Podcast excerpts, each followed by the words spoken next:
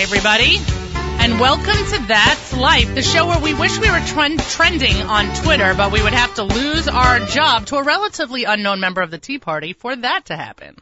Sorry, that was a little Eric Cantor joke. Good morning, folks, and thanks for listening. I'm Miriam L. Wallach, blogger, writer, and general manager here at the Nachum Segal Network. You can find me here every Thursday at 10 a.m. as I hope to bring you a little bit of entertainment, a little news, and a little relief that the life you are leading is not nearly as wacky as mine. We're having a little bit of technical difficulties here at the studio, but we are trying to work through it. Are we, Avrami, we're all right?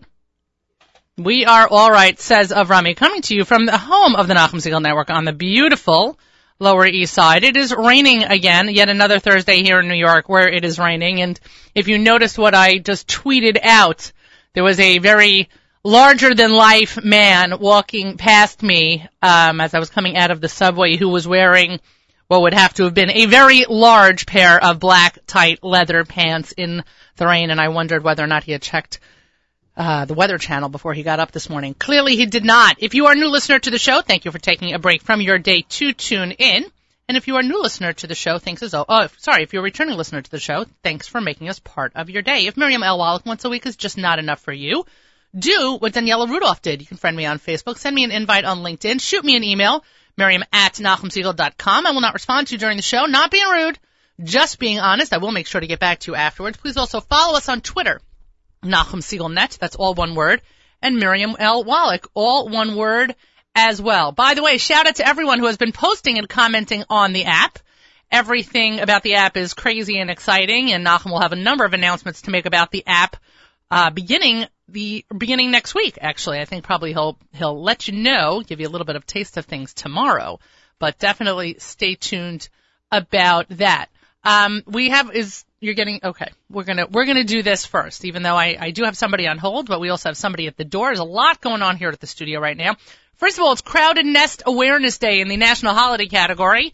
Um, I'm not sure what that means, but as a family of eight Kanai sometimes it does feel like a crowded nest. It's also Loving Day. It's National Jerky Day, folks, and by that I mean beef jerky. There seems to be somewhere in Manhattan, I imagine it's somewhere um, either near Times Square or what have you. There is a huge sculpture made out of beef jerky that somebody just posted a picture of on Facebook.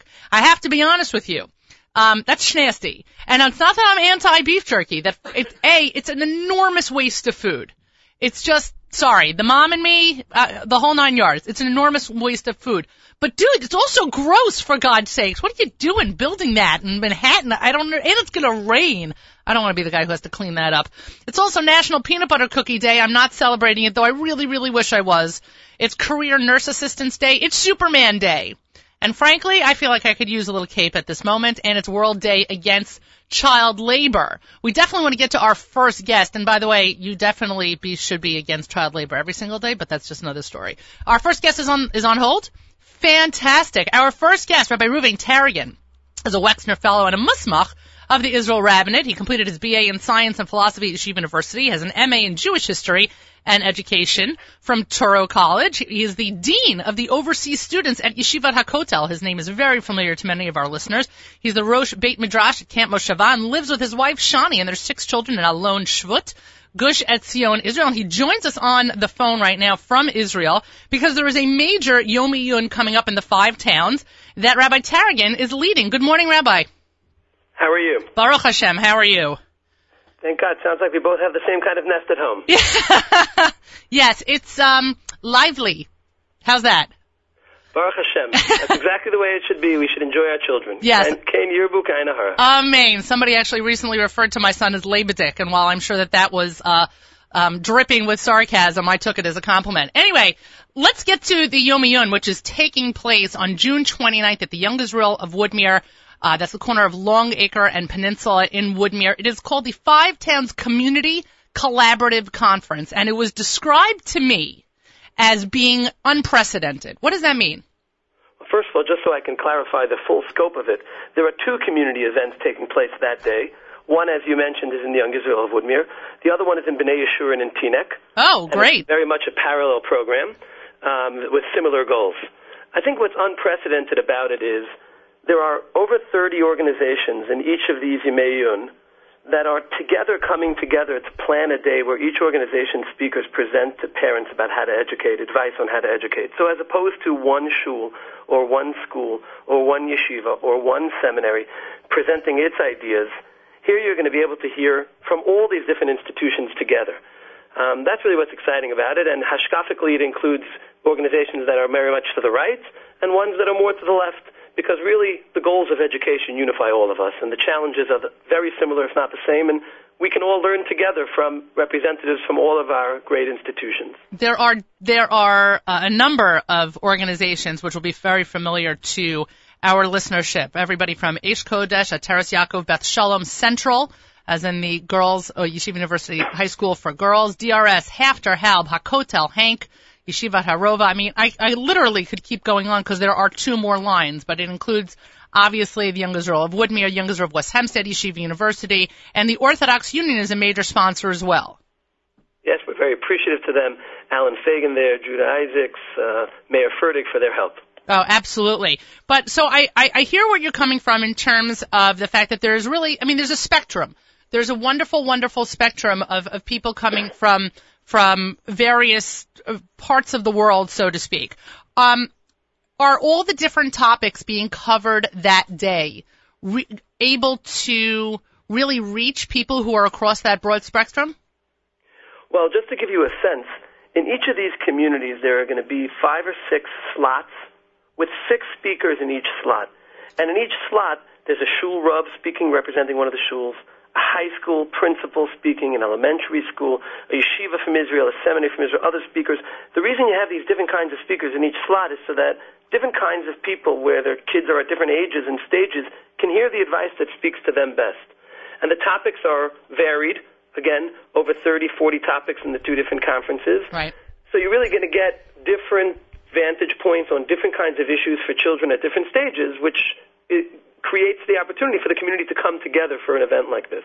I'm looking at some of the topics that are being offered at the Young Israel of Woodmere. I don't have the one for Teaneck, so I'm going to specifically talk about the ones um, from the for, from the Young Israel of Woodmere. By the way, are you dancing at both chasanas? Are you going to the other one in Teaneck? Because I do see you on the on the sheet for the one at Woodmere.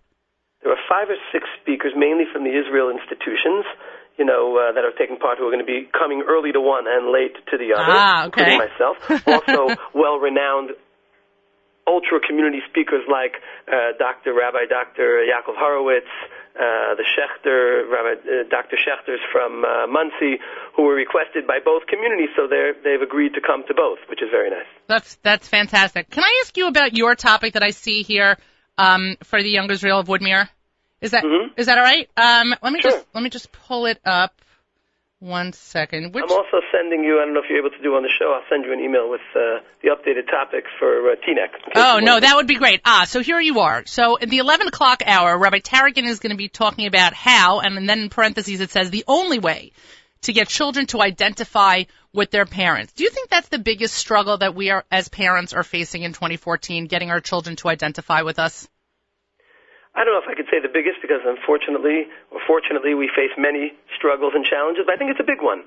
Uh, we're living in a world where kids are exposed to many different types of lifestyles, and we're part of a Masorah, and we want to pass on, not that our kids should be the same as us, but that they mm. should see themselves as continuing where we come from. And so we want to try and present who we are and what we are in a way that they'll want to continue it. I like on the some level. I like the way you put that. That we don't want them to be the same as us, but we want them to share those values themselves as a continuation. To see even if they're different. To see themselves as a continuation. It's about the link in the chain. Hundred percent.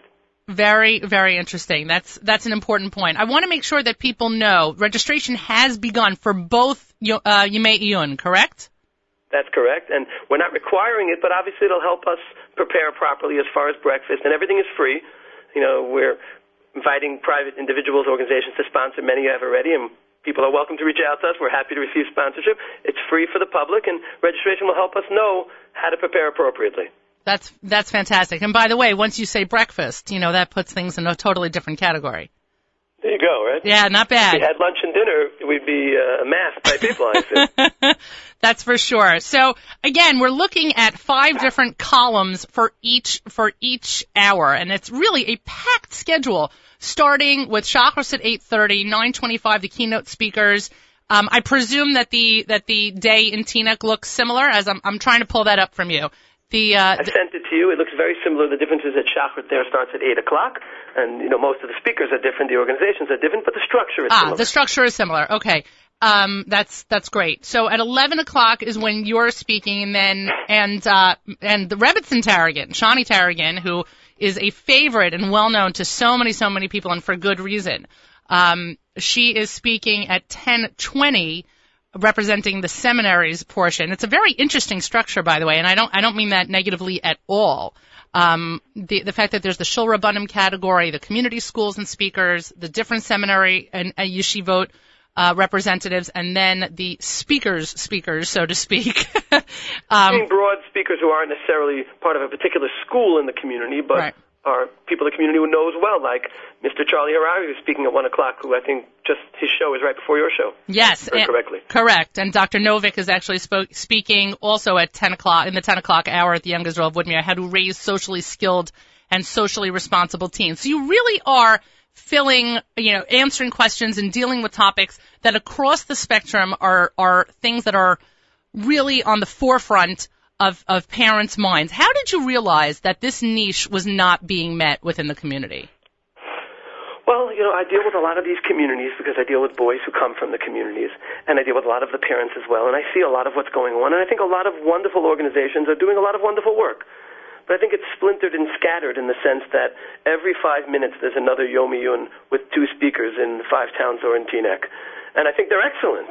The notion here is that we can create an event together which, A, presents the achdut that we really do share on most issues. Let's highlight the 99% that makes us the same as opposed to the 1% that makes us different.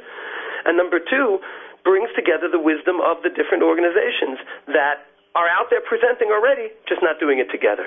So instead of there being 30 Yemeyun that attract 20 people each, let's do one Yemeyun that can attract the 600 people who can learn together as a community. And I think there's a lot of power in that.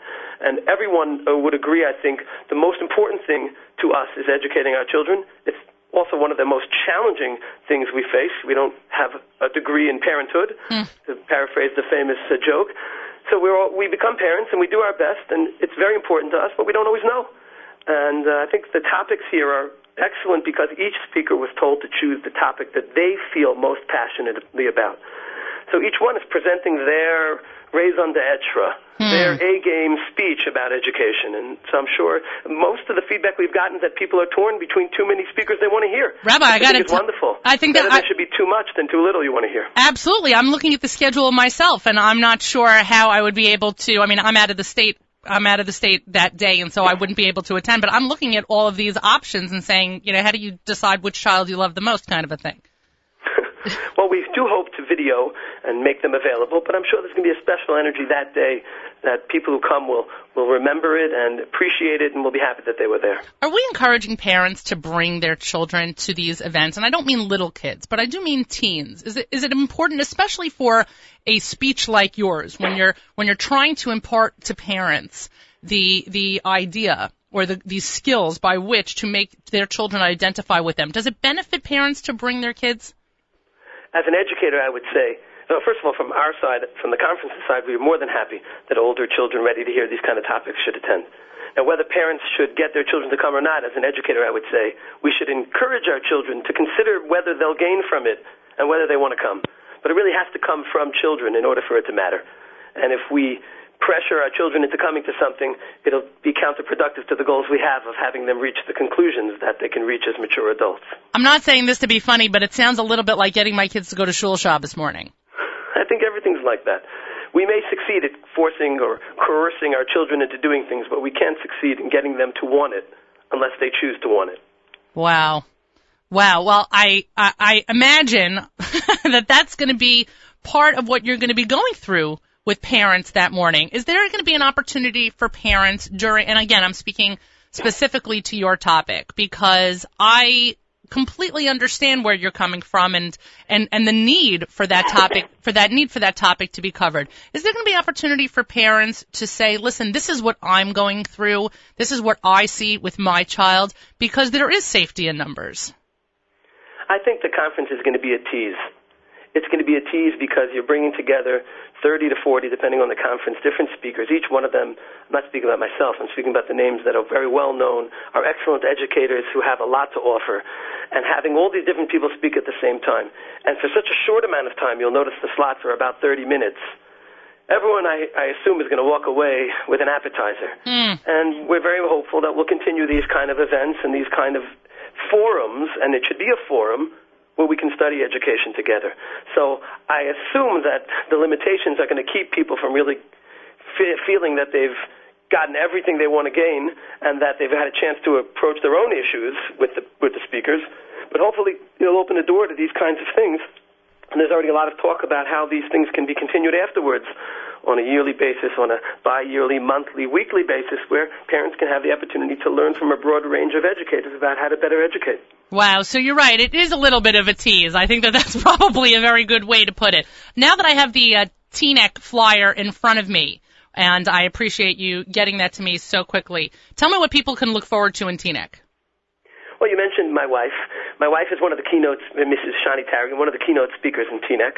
And when it was being arranged, I spoke to the committee, and I think an important part here was the fact that there are committee lay people involved in the planning, both in the five towns and Teaneck, and I thank both committees, particularly the chairs in the five towns, Mrs. Sherry Hammer, and in Teaneck, Mrs. Susie Schwartz. But uh, when I spoke to the committee in Teaneck about my wife being a keynote, they actually raised it with me, and I said, I'm nervous people might think that she's a keynote because of her relationship with me. and they said something to me that one of the most flattering things I've heard in a long time. They said, no one will think that your wife is speaking because of her relationship with you. um, and thankfully, I'm married to someone who I believe is the most wonderful person in the world, and I'm not the only one who believes that. For sure. Um, and so she's a very special speaker. And what you were speaking about before, her topic is homeschooling our school children. The message of this conference is that kids grow up in the best way, not by being sent to the best schools, but by being raised in the best homes. And schools contribute a lot, but homes and parents are central in the process. And that's why, as educators, we're reaching out to parents. So in Teaneck, my wife is a keynote speaker, Rabbi Dr. Soloveitchik, a well-known speaker and very popular and always has meaningful things to say, is honoring us with his presence as a keynote speaker. Um, and of course, the organizational people from the schools in the community as we are doing in the five towns, which is really what makes this unique.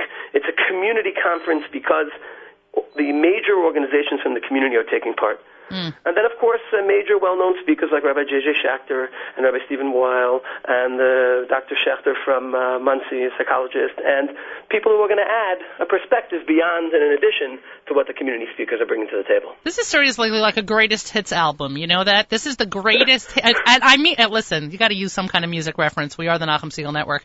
Um, but it is the greatest hits opportunity for anyone who wanted to hear a speaker from this, and I'm going to use this term loosely, this veld, so to speak, and this university, and this yeshiva, and this shul, and this school, and this day school, and get an opportunity to put all of those titles and um, uh, institutions aside and focus what's on what's important, which is the education of the child. Exactly. I couldn't have said it better. And um, you know, it is the Nachum Segal show, so music here is critical. Um, it's it's the harmony of the different voices coming together as one. Mm. And I think a husband That and was wife good. That was can good. conceivably go to such an event and maybe go together to Right. lectures and maybe split up and hear a total of 15 different people and share then afterwards. And so I think there's a chance to really be exposed to so many different ideas, really move your educational ability leaps forward, which is the goal. And when you talk about the perspectives, are elementary schools for, for, parents whose children are there. The different high schools, the five most attended high schools in Teaneck are all represented. So you can hear, let's say you have a child in eighth grade. You're starting to think about high schools. Well, you're going to get to hear from the different perspectives of the different people involved there. There are people from the JLIC on secular campus uh, speaking. And Rabbi Horowitz, who has a lot to say about how to deal with children and child abuse and treating children with respect. And you can hear different people from Eretz Yisrael, from yeshiva and seminaries, or from the different shuls. So, like you're saying, it's greatest hits in that it brings together all the different people together as one ba'achdut. And again, I think topics that people have a lot to learn from. Rabbi Reuven Taragin joins us. He is, can I say, leading the Yom Yomiyun? Is that a good way of putting it? I guess so. All right, we'll take that. He is leading the Yom, the Yemei Iyun, to use the term properly, that is being held June 29th, 2014. That's just in a couple of weeks, folks. And there's one at the Young Israel of Woodmere. And as we know, there is one in Teaneck as well. I'm just shrinking this down to make sure. It's at B'nai Yeshurun, you said, correct?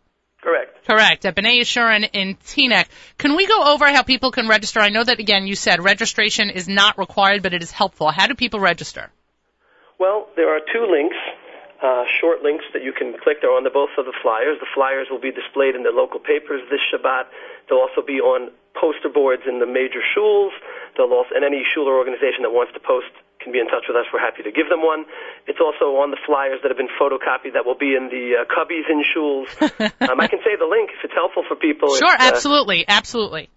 For Teaneck, it's bit dot ly backslash Teaneck Hakotel. Uh, it's pretty easy. Uh, that's the short link. And for the five towns, it's again bit.ly backslash Hakotel, the number five, and the letter T, Hakotel 5T. So it's a you know short link bit dot ly with a backslash, and then either Teaneck Hakotel or Hakotel F, F5T. So, and you can probably uh, see it on all the flyers and in the papers, etc. And we appreciate it because it'll also help us decide which speaker should be in which sized room. if we know, you know, how many people Sure. want to hear each speaker. There's going to be a lot of logistics, obviously, going into making sure this can work on the level it can really work on. And again, we thank our friends at the OU who not only sponsor programming for us here at the Nachum Segal Network, but are major sponsors for this this program as well. Rabbi Taragin, with only the couple of minutes left that we have, I want to ask you: This is the first time you are under this is this massive undertaking is taking place. How are you going to know if it's a success? Well, we're going to have feedback forms, which I think is always important, so individuals can express their uh, what they felt. We're going to want to hear from the educators and the participants what they felt about it, and of course, we're going to look at the participation. And uh, if people turn out, we'll see that this is something people are interested in, and we'll build on it for the future. And if if people don't turn out, we'll take uh, that as an indication too. But our impressions thus far is that there's a lot of excitement, and we're anticipating a very large crowd. No, I imagine with again with this kind of a lineup. I mean, it's like you got Mariano Rivera playing every single inning. Why would you want to be anywhere else? Uh, That by One the of the uh, people on the committee said it's Murderer's Row.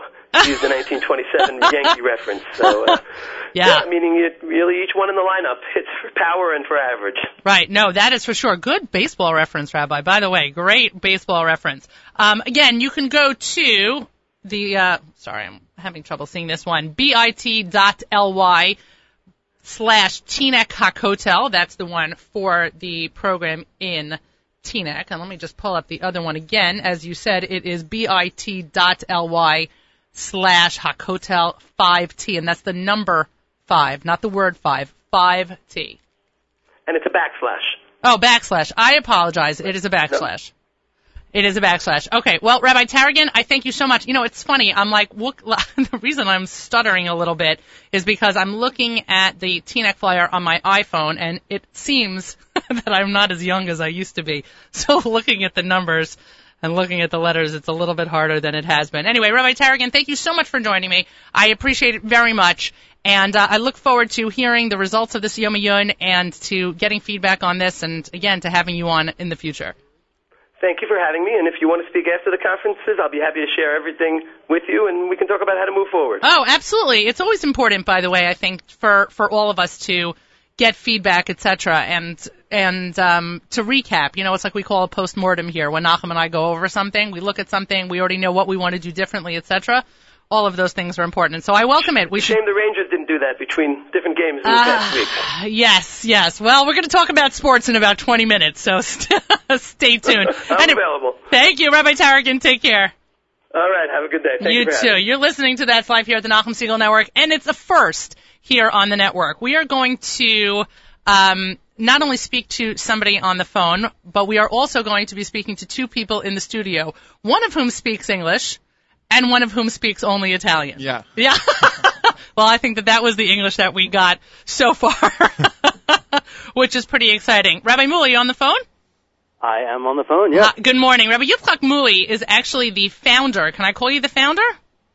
Uh, yes, you can. Excellent. He is the founder of Creative Soul, the creativesoul.org. And if I explained it as um, an opportunity for artists to search or connect with their Judaism through art. Would that be a good way of explaining it? Yes, sir. Absolutely. Excellent. Tell me more about it. Well, the, the, the now where do I begin? Um, the Creative Soul came out of a uh, a whole series of um, of you know pratis. Uh, you know, I've been an artist for a while, and that's a story on its own.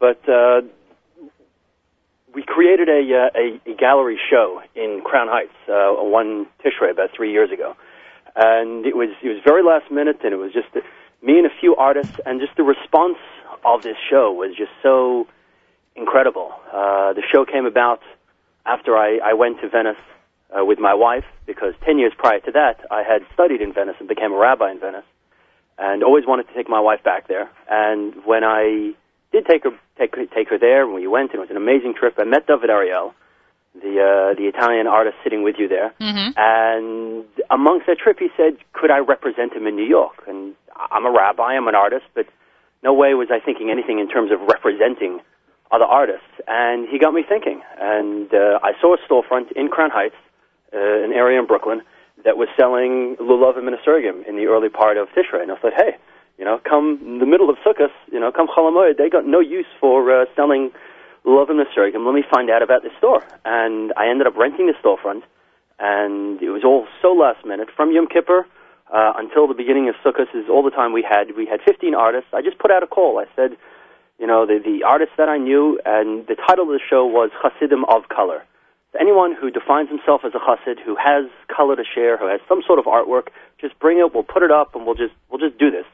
So there was David's work, my work, and it started with 15 artists. It ended up with more than 30 artists. It was just we couldn't close the doors. Two in the morning, three in the morning, people just kept coming in. The response was so overwhelming uh, it actually ended up being featured on uh, Oprah did a two-part documentary on the Hasidic community. It, it made it into that. I was going to ask really you. Was, I was going to ask you about that, but I wanted to wait for another couple minutes because I'm so I was right. so inspired by the um, by the story behind it. But the one question that that really remained in my head was, what made you think that a pop-up art gallery in Crown Heights was going to fly?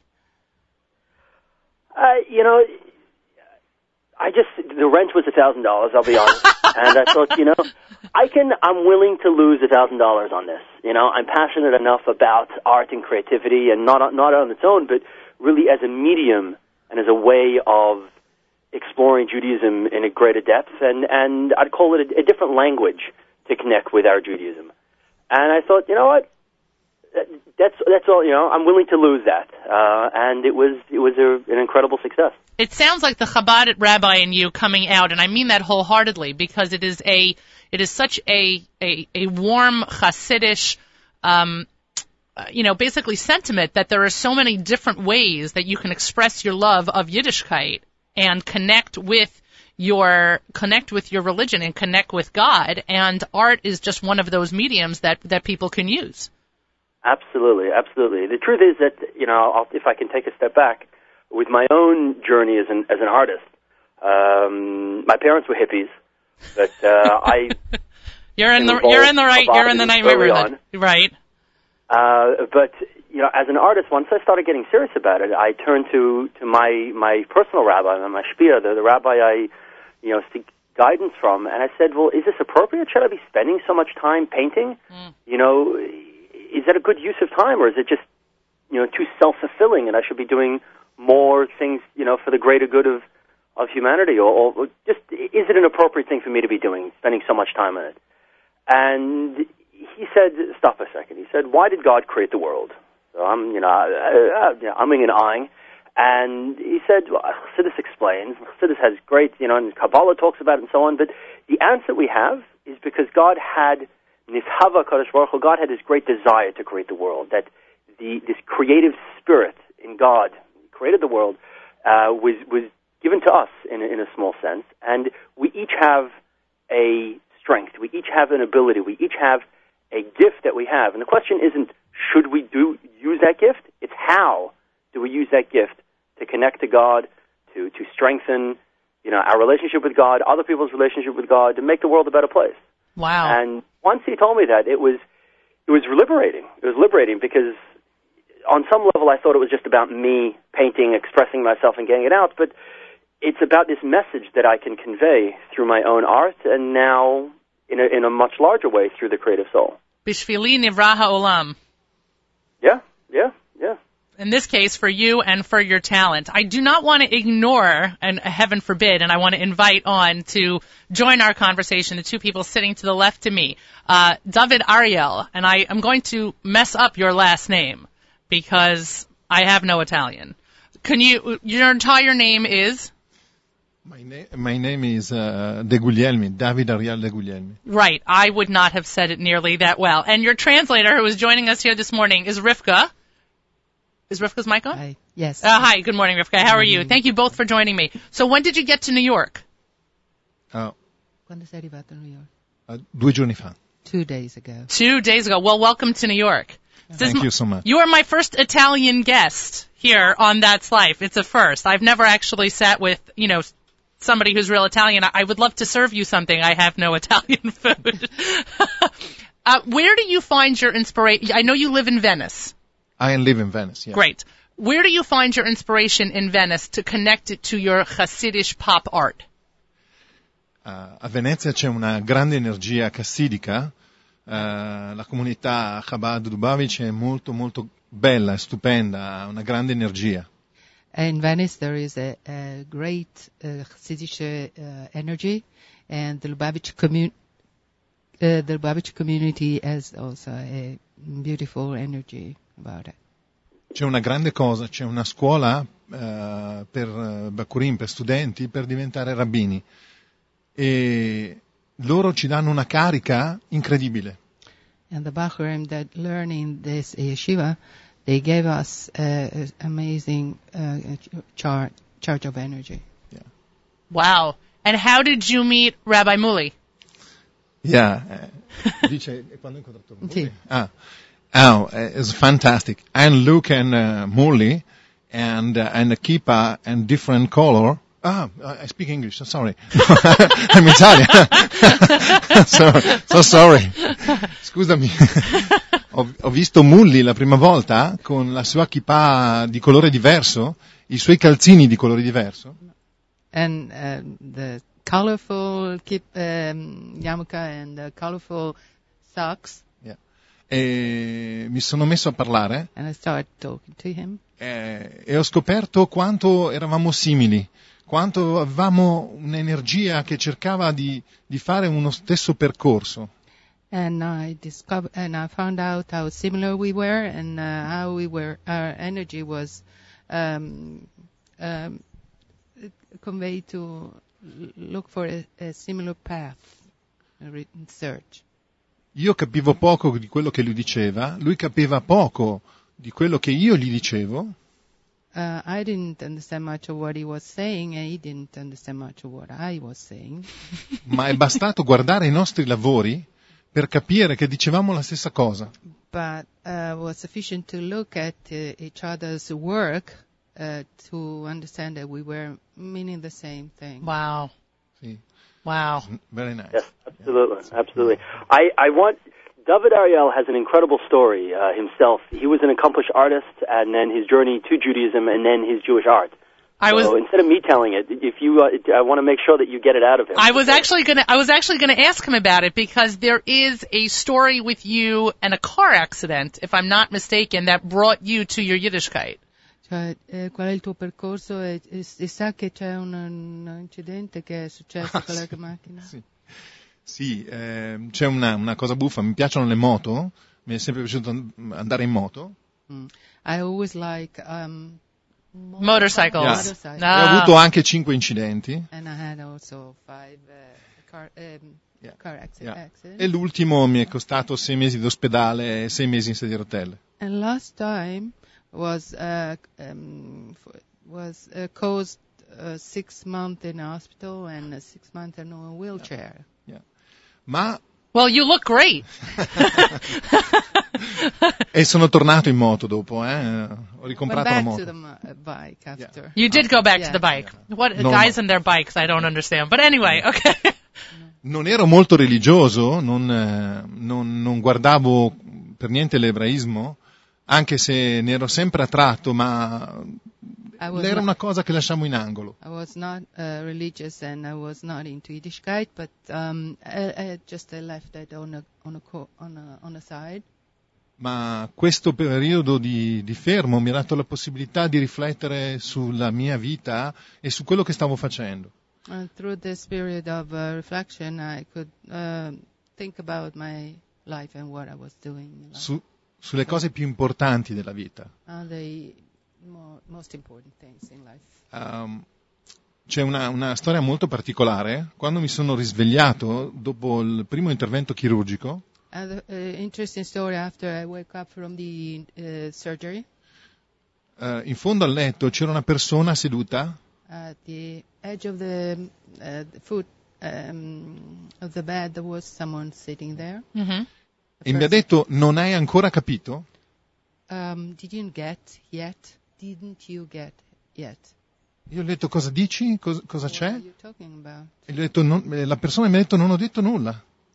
I didn't say anything, said that the person. Ogni volta che io, ogni volta che io eh, mi allontanavo dalla spiritualità, da qualcosa di spirituale, c'era sempre qualcosa che mi faceva tornare, che mi diceva cos'era più importante, se erano più importanti i soldi, il successo, la fama. Every time I went uh, uh, far from mm, the important thing, there was something that brought me back. What was the main question? Um, success, um, fame, uh, money, Oppure fare un lavoro diverso. or doing something different? Yeah. Something Eh, makes a difference. Un giorno ho ascoltato un discorso del Rebbe che diceva che c'è un lavoro da fare dentro di noi e fuori di noi. One day I listened to uh, Rebbe's speech uh, saying that we have to do um, a work a jo- um, inside ourselves and outside ourselves. Wow. E ho capito che l'importanza non erano sol- sono importanti le persone, ma c'è qualcosa che noi dobbiamo fare, veniamo qua per fare e questa è la nostra strada e dobbiamo farla con più gioia e energia possibile. Enjoy. And uh, so I understood that um, it's not only um, the, the person important, Yeah, but also person the is path that he has to go to uh, follow, and the and the job he has to do in this world. That's incredible. And your work tonight, your art tonight is being featured at the gallery. Rabbi Moully, I have that correct, right? Yes, his work is being featured in the gallery. If I can, you know, I think we got a little bit lost in translation, and David's being a little bit too modest. David was a very accomplished artist as a secular artist in in Italy, and he was in the Venice Biennial, which, for those who know, is a very, you know, a prestigious uh, place for an artist to be to be showing there. And when he became religious, he left the art behind. And he felt that he couldn't find a, a parallel between the two, and he became a, a mashgiach in a in a uh, factory in Italy making kosher food. And after a little while, one of the senior rabbis said to him, "What are you doing? Hmm. You're an artist. You have to paint. You have to express your your skill uh, through art. Express Jewish art, but you know you're an artist. Go go paint. Get out of the factory." And they kicked him out essentially, and that's shortly after that he opened his gallery in Venice and and is doing exactly that. Wow, that yes, I, I appreciate you helping put us all put those different pieces together because that's Yes, definitely I, I, yes. that's definitely important. And you, let's talk about your art as well because going on your website, um, which is Moully Art, am I correct? that is correct. yes. M O We U are- M O U L L Y art dot com. I mean, you refer to yourself in the Oprah interview as the uh, the chassid with the orange socks, Yes. which is a great which is a great little tidbit. And the fact that you took off your black hat during the interview and there was a a bright pink kippa underneath your black hat. Why is all of that important? You know, well, it, it, different thing. You know, the socks came first, um, and I actually have a piece titled "Orange Socks," and you can see it on my website. Oh, I have seen it, and I have to. line. It's a phenomenal a piece. row of Hasidim. Yep. Uh, you know, uh, it's somewhat of a self-portrait. A row of Hasidim all walking, all in black on a yellow background, and they're all, you know, one after the other, straight in line, and one Mhm. guy is wearing orange socks. And you know, I, I feel you don't need dreadlocks to find your individuality. You don't Mm. need a big tattoo to define your individuality. The truth is that you know, within Torah, Torah expects us and demands of us to find ourselves within Torah. So, you know, I, I I dress the part. I wear a black hat. I wear you know uh, you know I dress as a chassid, but color is important to me. So you know it doesn't you know I can wear whatever color socks I want. I wore orange socks to my wedding because because why not? You know uh, Because it, why it just not? shows you know the little bit of of the fun side and the lighter side. The yarmulke, you know, I'm uh, a Chabad rabbi in a little town called Basking Ridge. I'm the youth rabbi here, and whenever we have a bar bat mitzvah, you know, when when I get up to do my part, um, I usually put on the yarmulke of the of the event. Generally, you know, the family makes yarmulkes, Sure. and they come in all sorts of different colors. And there was a young girl by the name of Sarah Beth Evangelista, a very good Jewish girl, uh, who's uh, you know whose father was not Jewish, but uh, her mother was, is, and uh, she is. She was very proud of her having her bat mitzvah. She's very involved, and she had this hot pink yarmulke, and I put it on. And at the end of the service, I thought, you know what? I think I'm going to keep this one on. That's uh, awesome. She's been out of college already for a few years. she's she's grown on. Uh, the the the yarmulkes have changed, but the pink is still there. and you know what? It- a rabbi with a pink yarmulke is just that much more approachable. You know, the the Hebrew school kids love it. The parents think it's hilarious, and it's it it just you know it, it breaks down barriers, which is really what I try to do with my art. Right. Is to is to break down barriers. It's not you know it's not your your, your grandparents' Hasidic art. It's not a scene from uh, you know, from a shtetl. Right, right. I want to I want to engage with the young American audience, the the unaffiliated. You know, for for a a Jewish couple to put up a uh, a painting of a, a Kiddush cup and a martini glass on the right, wall. for sure. Uh, you know, it, it it's hip, it's contemporary, but it's still. You know, it, it may open a conversation around the table about, uh, you know, uh, what's a Kiddush cup doing on your wall? Oh, what's Kiddush? Oh, I remember Friday night. You know, it, it just, it's an opener. It's, it's a way to, to connect Jews with their Judaism. Well, I took the opportunity to look through your website, and Orange Socks was definitely my favorite piece, bar none. And I, I love the, um, I love the tongue in cheek, and I love the individualism, and I love the fact that um, it, besides the breaking down the barriers between what the outside world thinks about um, Hasidus or Hasidim in, in general, it's like, you know, the way we look at each other as Yidden, as, as one Jew to another. And it's a phenomenal opportunity for somebody to say, you know what? I thought I knew Hasidim. I thought I knew this person. I thought I knew that person just from what I see. But you have to get to know a person. It's really good musser. No, we we we all have our individuality. Absolutely, we're all you know, and and we all we have to celebrate that. Uh, You know, we got to wear the uniform that we do. We got to we got to you know abide by you know. But but Torah is is the is the the guide that from within we can you know we can definitely express ourselves. So the event tonight starts at 8:30. It is Hasidic Pop Art of Venice comes to New York, and it is uh, it'll be at 386 Kingston Avenue in Brooklyn. That is 8:30 tonight, 386 Kingston Avenue in Brooklyn. How long is the show up for? The show is up for three weeks. It's uh, it's going to come down on Sunday, the uh, oh, June 29th, and uh, it's open uh, Monday to Friday from from 11 a.m. to 3 p.m. Uh, and definitely open by appointment. So anyone can you know can reach out to me through my website, through the Creative Soul website. Uh, you know if they'd like to come see the work, uh, all the work will be up uh, you know on the Creative Soul website. And David, are you staying for three weeks? Yeah, one month. Whoa, a whole month here. You're going to end up sounding like me when you're done. I love you, New York. Well, if you want to make some pasta anytime, you know, just uh, hang around with us. So, David Ariel, I thank you so much for joining me in the studio. Brooklyn, I thank you for your help. Rivka, sorry, I thank you for your help. And uh, Rabbi Yitzchak Moully, creativesoul.org. I thank you, first of all, for contacting me because you're right, this is completely up my alley. I appreciate you reaching out. That's number one. And number two, thank you for allowing us to discuss what Hasidic pop art is because, frankly, it's not as crazy as it sounds. No, not at all, not at all. And uh, I think we need a follow-up conversation a little more on what the creative soul is and what our goals are, both within the the, uh, the from the Orthodox community and, and beyond, uh, to to really, you know, to, to see the value of creativity uh, within our community and the power that it has to to help us, you know, strengthen our Judaism. I would love that. I have to buy my copy of, of Orange Socks first. Once I get my print of that, then we can uh, then we can revisit the conversation. It will be my gift to you. Oh, will, that's uh, quite all right. Address, I'll send one out. Thank you so much for joining me again. You can go to creativesoul.org and Hasidic Pop Art of Venice. The show starts tonight at 8:30 tonight, 386 Kingston Avenue, Brooklyn, New York. Thanks for joining me. Thank you very much. And with a couple of minutes left, we are going to turn our call to Israel because the sports rabbi, Josh Halickman, joins us from Israel. Rabbi, are you on the phone? I. How you doing, Miriam? There we are. Thank God. We were having some technical difficulties at the beginning of the show. I'm happy we're uh, running smoothly at this point. Good morning. How are you?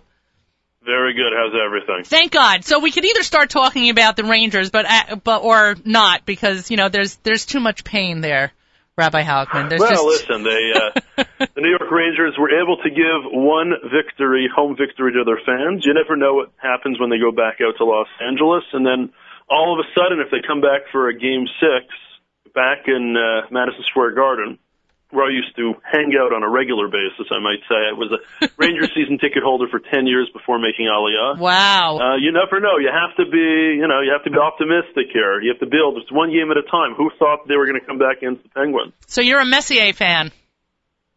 Uh, the last thing that I purchased at Madison Square Garden was a Messier jersey before Oh. I made my Aliyah. Nice, nice. Well, I'm happy you went prepared. But I really wanted to talk to you about the World Cup, specifically because it's not, it is a World Cup. It is exciting on an international level, on a global level.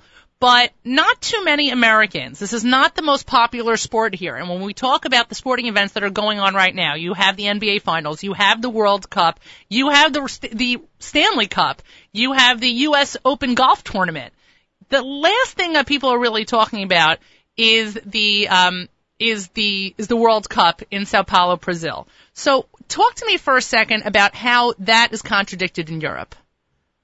In Europe, the World Cup, and pretty much around the world other than the United States, this is the largest uh, sporting event and most popular, most watched sporting event, probably even more than the Olympics. It is a, a massive uh, amount of viewers. The game tonight is going to probably be viewed in I don't even know how many countries, but by billions of viewers throughout the world. Brazil against Croatia.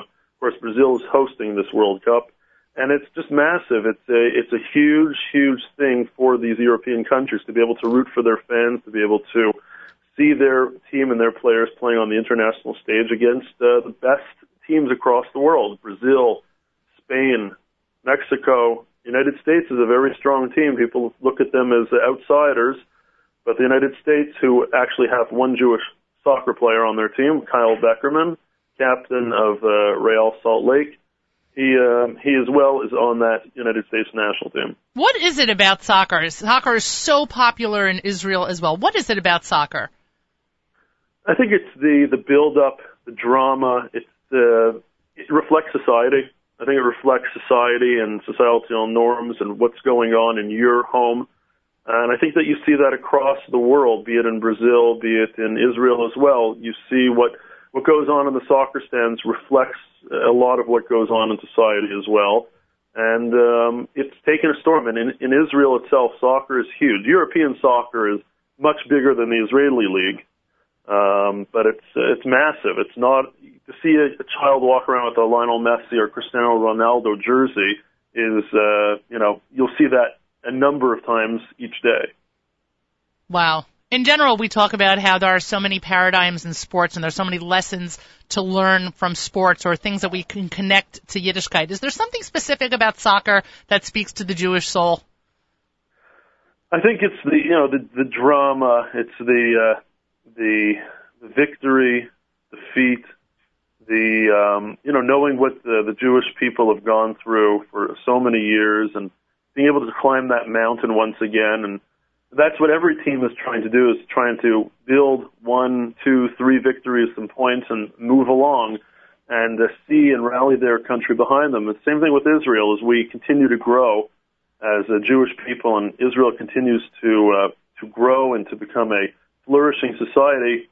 We're doing this little by little, and we see that in soccer. And hopefully, the Israel national team will be in the next World Cup. They've been waiting quite some time. They haven't been in it since 1970. I was I was going to ask you. a little bit of time. I was going to ask you what the um, what it takes to qualify and why Israel hasn't. Um, first of all, Israel's located in the European um, Union uh, for soccer, in essence, UEFA. Okay. And because of that, they play against the top competition really in the world because the European countries are the best. Therefore, to qualify out of Europe is very difficult because there's only X amount of spots, and uh, you're playing against teams like Spain, the Netherlands. You're playing against Croatia, Greece. These are all teams that made the World Cup. England, Italy, Switzerland, France. Um, you know, Bosnia in the World Cup for the first time. Germany, Portugal, Belgium, Wow. Russia. They're playing against hard teams, massive uh, amounts of population that play the game, and so much money that's invested in those sports. In Israel, the investment is not at anywhere the same amount as any other country, and it's just not the training systems, what goes into the training facilities, um, the youth systems. It's uh, we're starting to build that, but it takes a lot of time. And you look at a country like Germany or look at a country like Belgium they have had these uh, youth systems in place for years and years and years, and the investment by the government into these programs is tremendous. Whereas Israel has to put their investment into defense, into uh, you know, in general, and other places Right. where a lot of countries don't have to spend their money. Right. Fair point. Fair point. Is um am I mistaken? I mean, you just you spoke before about how what goes on at soccer matches is often a microcosm of what's going on or a taste of what's going on in the real world. And and I, I don't have to point out to you. You and I tweet back and forth different stories that have taken place at soccer mm-hmm. matches, which are uh, clear demonstrations of anti-Semitism. Are those? Are, are we just becoming paranoid? Are those unique op- unique instances or rare instances, or are just is is this just exactly what you're talking about about what's going on in the real world? It's exactly what we're talking about in the real world. It's societal norms. You see anti-Semitic acts going on at soccer games. Um, even Real Madrid. There's so many Israelis, so many Jewish people support Real Madrid. Thousands of people went to see them play in the Champions League final a couple of weeks ago from Israel, spending thousands of shekels.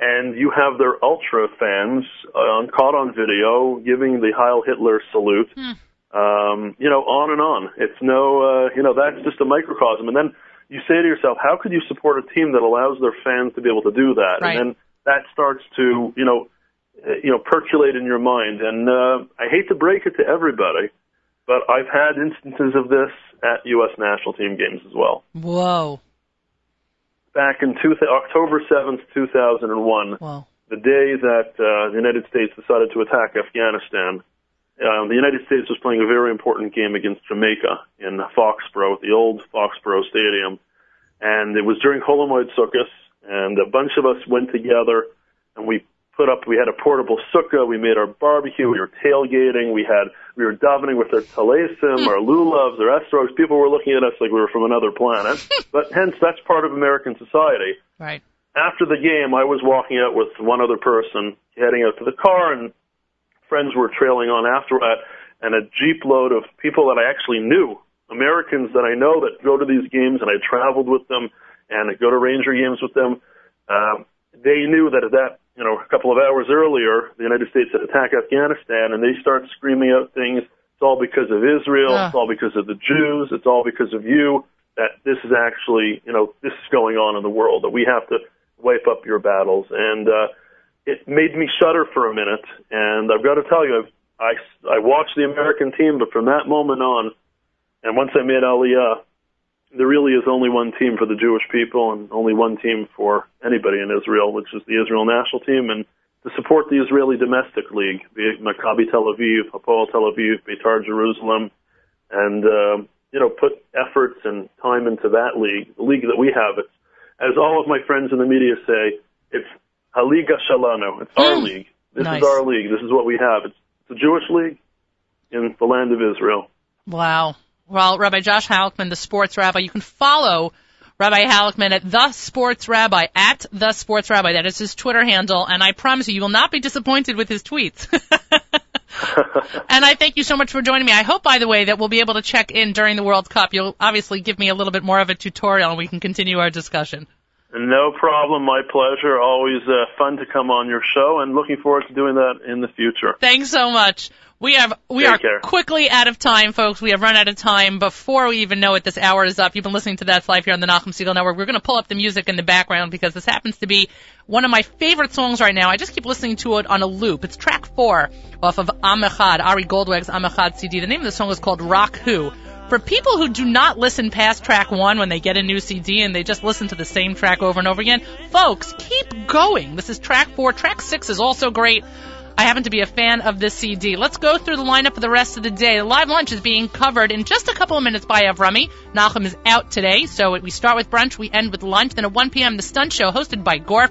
2 p.m., Throwback Thursday, encoring JM and the AM from a years past. Homeward Bound Encore at 4.30 by the book, hosted by Nachum. That encore is at 5.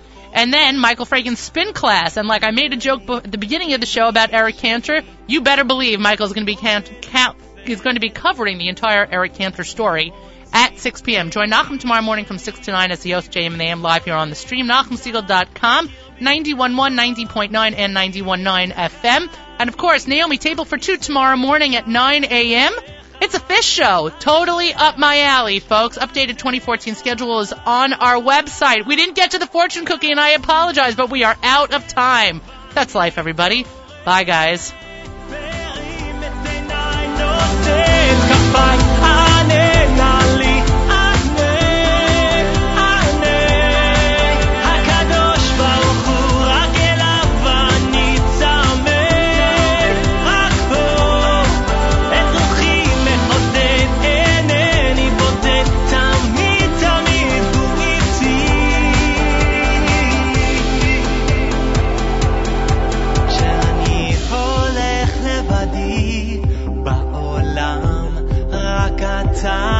איתי. מים רבים בגלים באים, לא יוכלו לכבות את האהבה שלי. אני